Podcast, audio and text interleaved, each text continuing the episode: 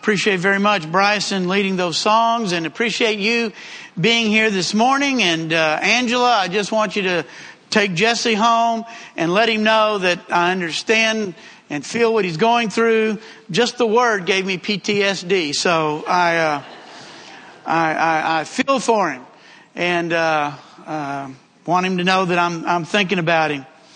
We have been for several weeks in the book of Hebrews. And uh, we are only on chapter six, so as you can tell, this may take us through, you know, the new millennium. I don't know, you know, how long this is going to be. But uh, we've been looking at it because it is a letter of encouragement. Now, there are warnings in there, and we've looked at some of those warnings. But overall, it is a letter of encouragement meant to encourage those believers, many of whom were on the verge of giving up for whatever reasons.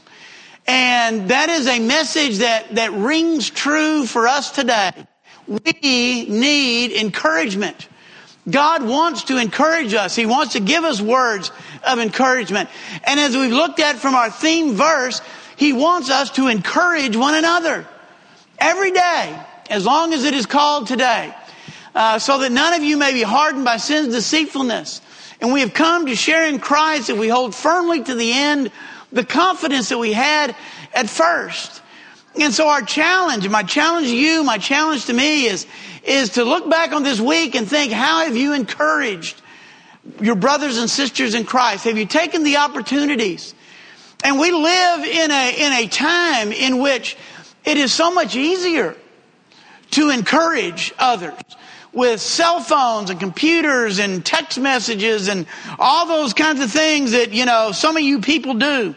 It's a lot easier to encourage nowadays. There's nothing wrong with the old telephone either, although can't reach some of you because you don't have landlines.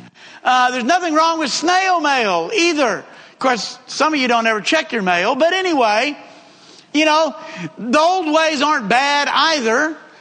But whatever form it takes, God tells us to encourage one another. And that is what we've been looking at. And I wrote in the front page of the bulletin this week, I wrote about two verses that have come to mean a lot to me uh, since we started this, this, uh, these lessons. You know, there's those verses in Hebrews that we all know. And I, the first time I went through Hebrews way back in two thousand seven, you know, I looked at, concentrated on those verses that we all know and we love at the book of Hebrews. But over the past few weeks, there's two verses that have come to mean a lot to me. And one of them is that verse that says, and Jesus is not ashamed to call us brothers. Wow. That is awesome. That Jesus Christ is not ashamed to call us brothers and sisters. And then the other one comes out of last week's lessons where it says, the writer says, after talking about, you know, what could happen to some of them if they turned away, he says, but we are confident of better things in you. And by we, I think he's including God. God is confident of better things in us. Yeah, there's those who are going to go away. There's those who are going to leave God. There's those who are going to turn their back on their faith. But we are confident of better things in you. We have seen right here, we know of people who have given up. We know of people who have turned their back on their faith. We know of people who have given up on their Christianity, but I'm here to tell you this morning, I am confident of better things than you. God is confident of better things than you. He is confident that we will remain faithful to the end, that we will not get distracted, that we will not be uh, become adrift, or we will not drift away from God. And so today, we're going to talk about hope. Isn't that a wonderful word? In First Corinthians thirteen, you remember there at the very end, we love that verse. And I'm going to quote it King James style. And now abideth faith, hope, and love. The greatest of these is love. And you know, we spend a lot of time talking about love. Rightly so. And we spend a lot of time talking about faith. And rightly so. But we don't spend nearly enough time talking about hope. You know, it's right up there. It's one of the big three. Faith, hope, and love. The greatest of these is love, but faith and hope are important.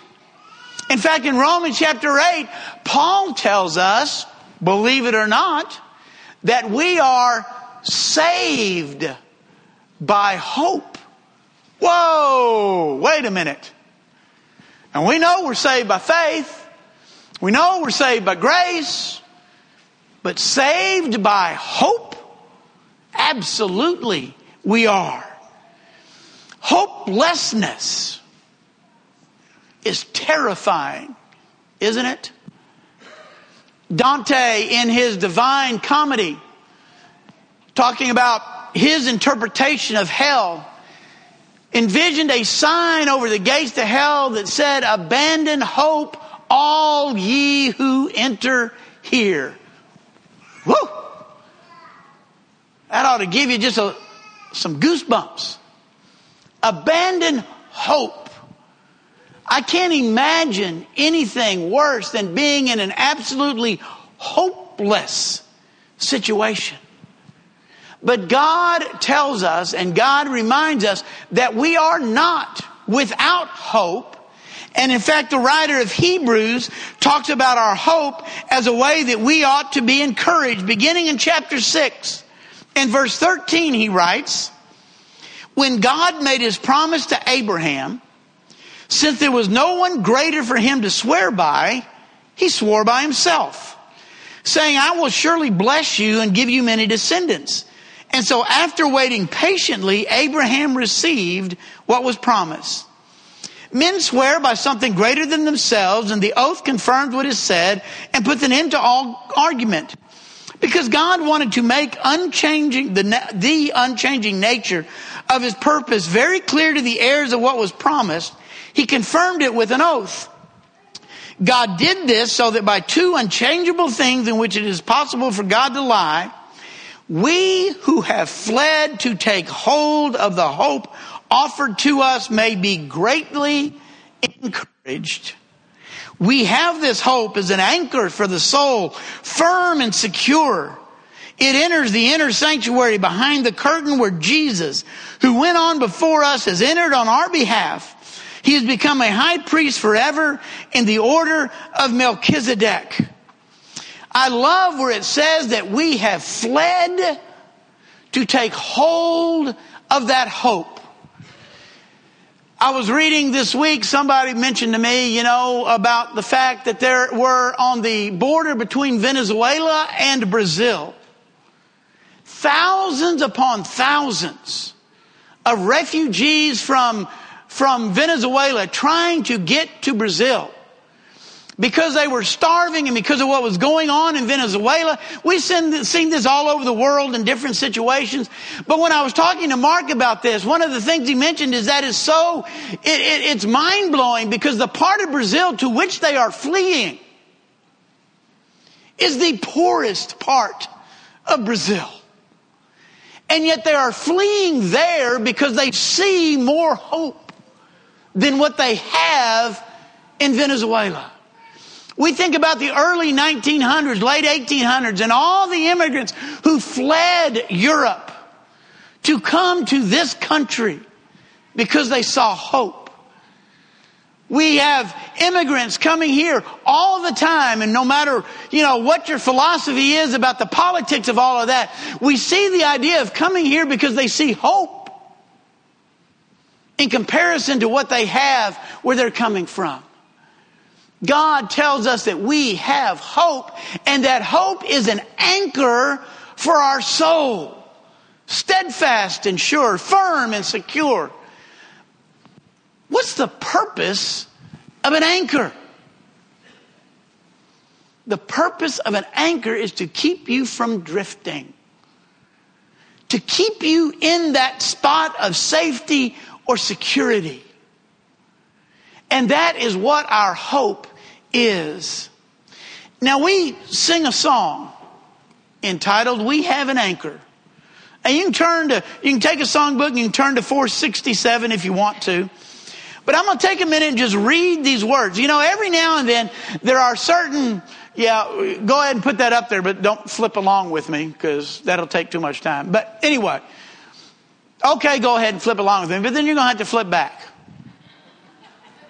But there are certain songs that, I mean, seem to be taken literally right from the scripture and give then voice and meaning to it.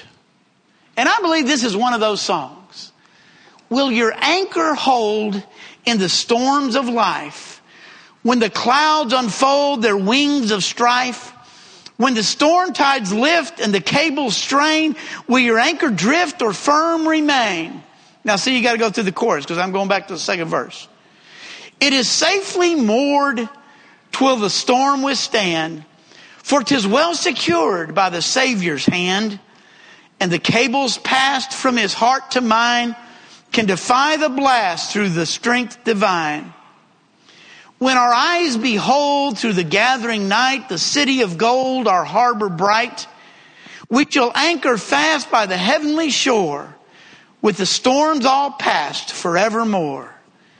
We have an anchor that keeps the soul steadfast and sure while the billows roll, fastened to the rock that cannot move, grounded firm and deep in the Savior's love. Aren't those beautiful words? Jamie, go all the way back to the beginning. Here he goes. He's getting there. Because you know what I want to do, right? Oh, we can't just read the words. I mean, that would be pointless, okay? So now that we've read the words, I want us to sing this and think about the words as we sing it and think about the hope that we have. And as we sing it to one another, encourage each other by the hope that we have. Amen. We have a hope, and that hope is an encouragement to us this morning. So I wanted to quickly take a look at our, the hope that we have. First of all, I want to think about what is hope? What is it? You know, it has a different meaning today than it did in biblical times. Go ahead, Jamie. It, it's a little, the definition is different than we use it today. You know, the way we use hope in our English language a lot of times, there really is no, no actual expectation. I hope to, you know, win the Publishers Clearinghouse. I hope to do something like this. But there's not really any expe- expectation about it. You know, I remember when I was, when I was, uh, those of you who are above college age, just plug your ears and don't listen to this. But when I was at A and M, I took an economics class. And we went in the first day of the economics class, and the guy said, you don't ever have to come back if you don't want to. That's not the way you ought to start a class. He said, here's the way it is. We're going to have so many tests along the way and so much or whatever, but your final exam, your final exam is has to count at least fifty percent of your final grade, but it can count as much as one hundred percent. Of your final grade. You're going to decide on that day. You're going to come in to take your final exam, and you're going to tell me what percent of your grade you want this exam to count for. This is what I said. Quit listening. I never went back to class the entire semester. I thought to myself, I can sit here, I can read the book, and I'm a good test taker, by the way. I'm a, you know, some people don't take tests very well. I take tests pretty good. And so I'm thinking to myself, I can go in there, having read the book or whatever, and just out of logic and, you know, you know, I'll be able to make a B on the final and make a B for the class. That's all I was really hoping for. And so I didn't go back to class. And so here it was. It was the day of the final exam. You know what I had to do? I'd actually get out my original class schedule because I, I didn't even know where the class met. Yeah, I had to find out what building and what classroom it was in to go to the... Are y'all, y'all quit listening, right? Okay. Uh, so I go in, and here I am, hoping that I'm going to make an A. Now, was there desire there? Was there expectation there? There was, until I got to about the third question on the test. And I realized this is not going to go well. I'm not sure what any of this is. I'm not even sure of these terms. This stuff wasn't in the book. Well, of course it wasn't in the book. That's why you're supposed to go to class. It was in the lectures. And so I got through and I told him, you know, this needs to count one hundred percent. It had to count one hundred percent. I didn't have any other grades. Well, this had to count one hundred percent of my final of, of my, my for my final. And I left there hoping I was going to pass. You see, I went in hoping to make an A. I left hoping I would pass. The desire was there, but the expectation was not. And guess what? It depends on your definition of pass. I made a D. I don't know if that's, you know, depending on your exp- yeah, yeah, well, yeah, not good. Desire biblically. Faith is that desire coupled with expectation, reasonable expectation. In uh, Vine's Expository Dictionary on Biblical Terms, it says favorable and confident expectation. Desire includes working towards a goal and achieving that expectation. You see, I hope to go to Italy. There's a desire on my part. But I don't know how much expectation there is. You know? I hope to go to the Grand Canyon.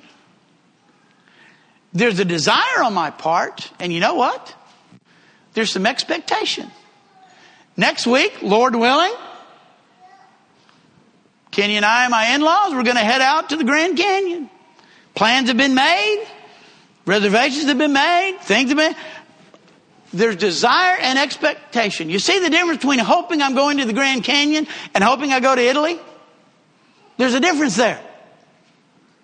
When we say things like, or somebody asks us, well, are you going to go to heaven? Are you saved? Hope so. Whoa, wait a minute. No. Not the way we use the word hope in America in English. I hope so. I'm longing for it. I expect to. And that sounds a little bold, doesn't it? A part of it kind of recoils from that. Wait a minute. Wait a minute. But over and over and over again, the Bible says we ought to have hope. Desire plus expectation. Hebrews chapter eleven and verse one says, faith is being sure of what we hope for and certain of what we do not see. The Christian's hope is that of eternal life, of heaven, of living it with God. Isn't it wonderful that as Christians we can desire and expect a home with God if we follow him?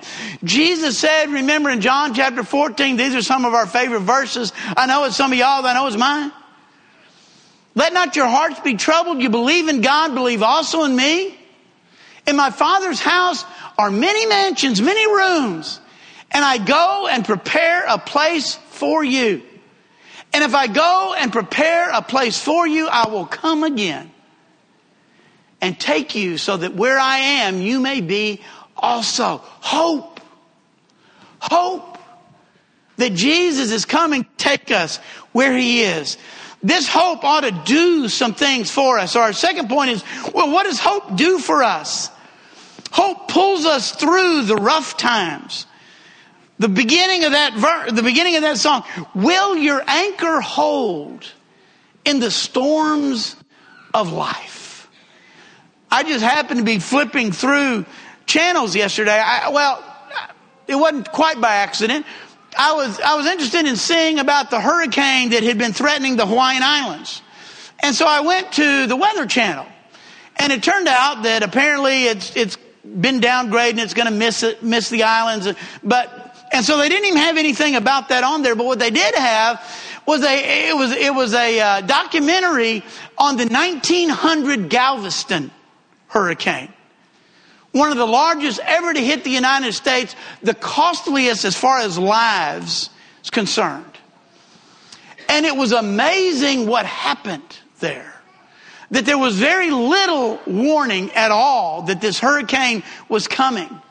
And how that as the hurricane and the tide came in and the waves came in, it just ripped the entire town apart. Imagine all these old wooden houses just being destroyed like toothpicks. They said, you know, we're used to seeing uh, devastation like that from, from tornadoes, you know, where a house is just ripped apart.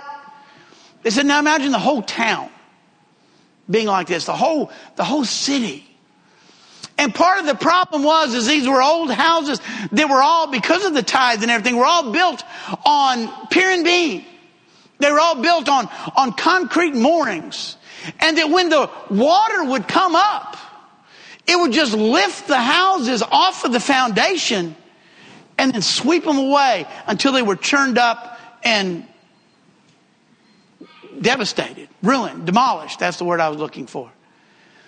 And they were talking about, I thought this was very, this is free, won't cost you anything. Uh, they were talking about this one family who recognized what was happening.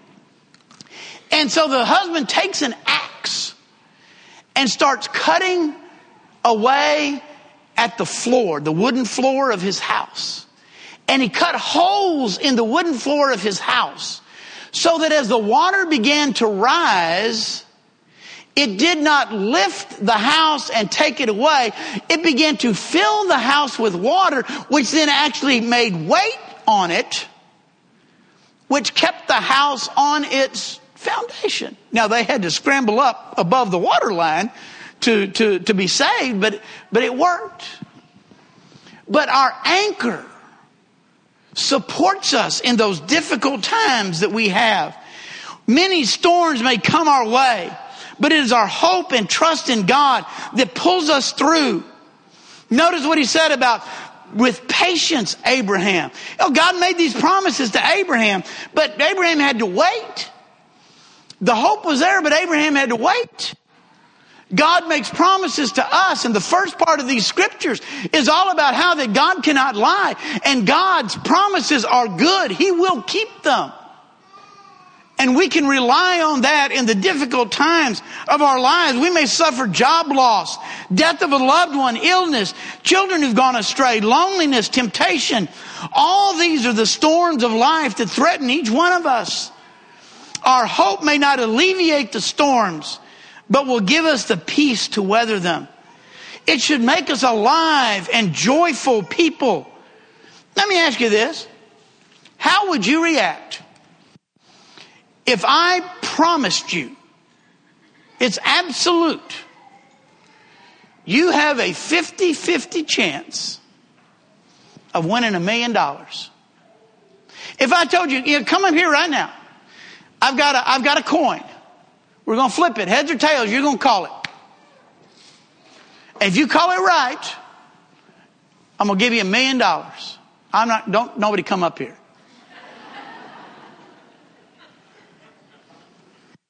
But how would you feel about that? Do you feel a little excited? As you're standing up here, would your heart be going a little pitter-patter? Would you start thinking about, wow, what would I do with a million dollars? I'd pay off my credit cards and have ten bucks left. Uh, you know, whatever the case may be. You know, you, you would feel really hopeful. fifty-fifty chance, right? You would be getting all excited. You would be already spending it. It would, it would be, you, you just, ooh, fifty-fifty shot.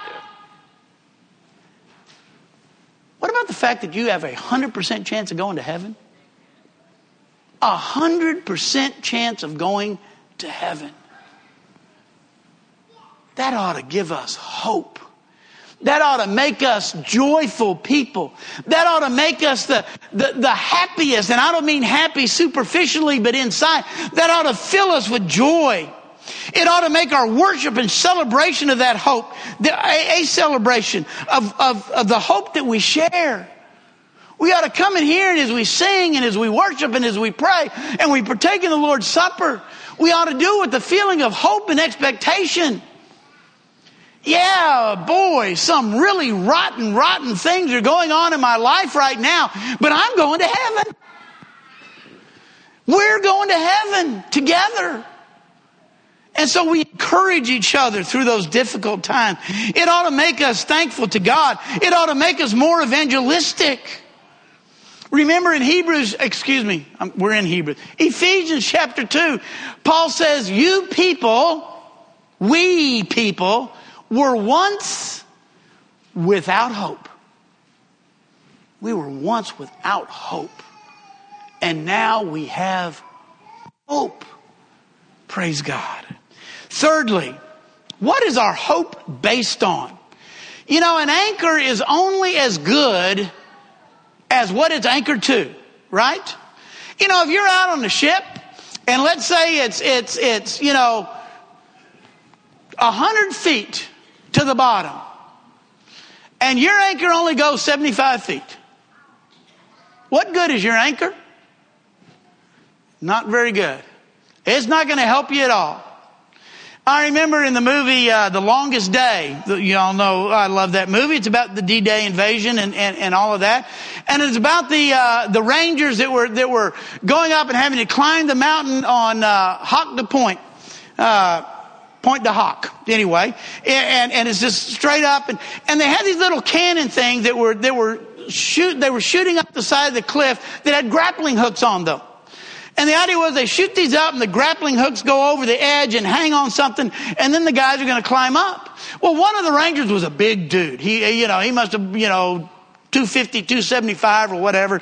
And he shoots a little grappling hook up there. Well, it's hanging on by this little bitty rock. He doesn't realize it because he can't see it.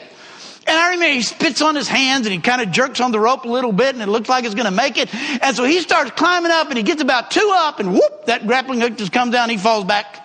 You know, because it wasn't anchored to anything. Nothing substantial. What is our hope anchored to? You know what it's not anchored to? It's not anchored to our own goodness. It's not anchored to our ourselves. It's anchored in Jesus Christ. It's anchored in God's faithfulness. It's anchored in God's promises. Not ourselves, not our good works, not treasures of this world. We don't build our hope on those things. That's what the, the foolish man built his house on. Our hope is built on more than this life. First Corinthians chapter fifteen, verse nineteen, another verse that I love. If for only in this life we have hope, we are the most miserable of people. If our hope is strictly in what we're going to get out of this life, whether it be physical things or, or, or whether it be even, even peace of mind or a stress, if our hope is based only in this life, you're pathetic. That's what Paul says. We're pathetic. But our hope is based in the resurrection of Jesus and is based in something eternal, something that can never be taken away from us. Our base is hope. Our hope is also based on the faithfulness of God. We're guaranteed this by the giving of His Son. We don't have to worry that at the last minute, God is going to pull the rug out from under us. He's not going to trick us. It's not some kind of fake thing. And we can be guaranteed of that because He sent His one and only Son. Not only is God not going to do that to us, He's not going to do that to Jesus. Our hope is based in Him. Our hope is sure and steadfast. Our other hope song that we love, my hope is built on nothing less than Jesus' blood and righteousness. Isn't that great? That our hope is based on His righteousness and not our righteousness. Now, yeah, God calls us to be holy. God calls us to be righteous.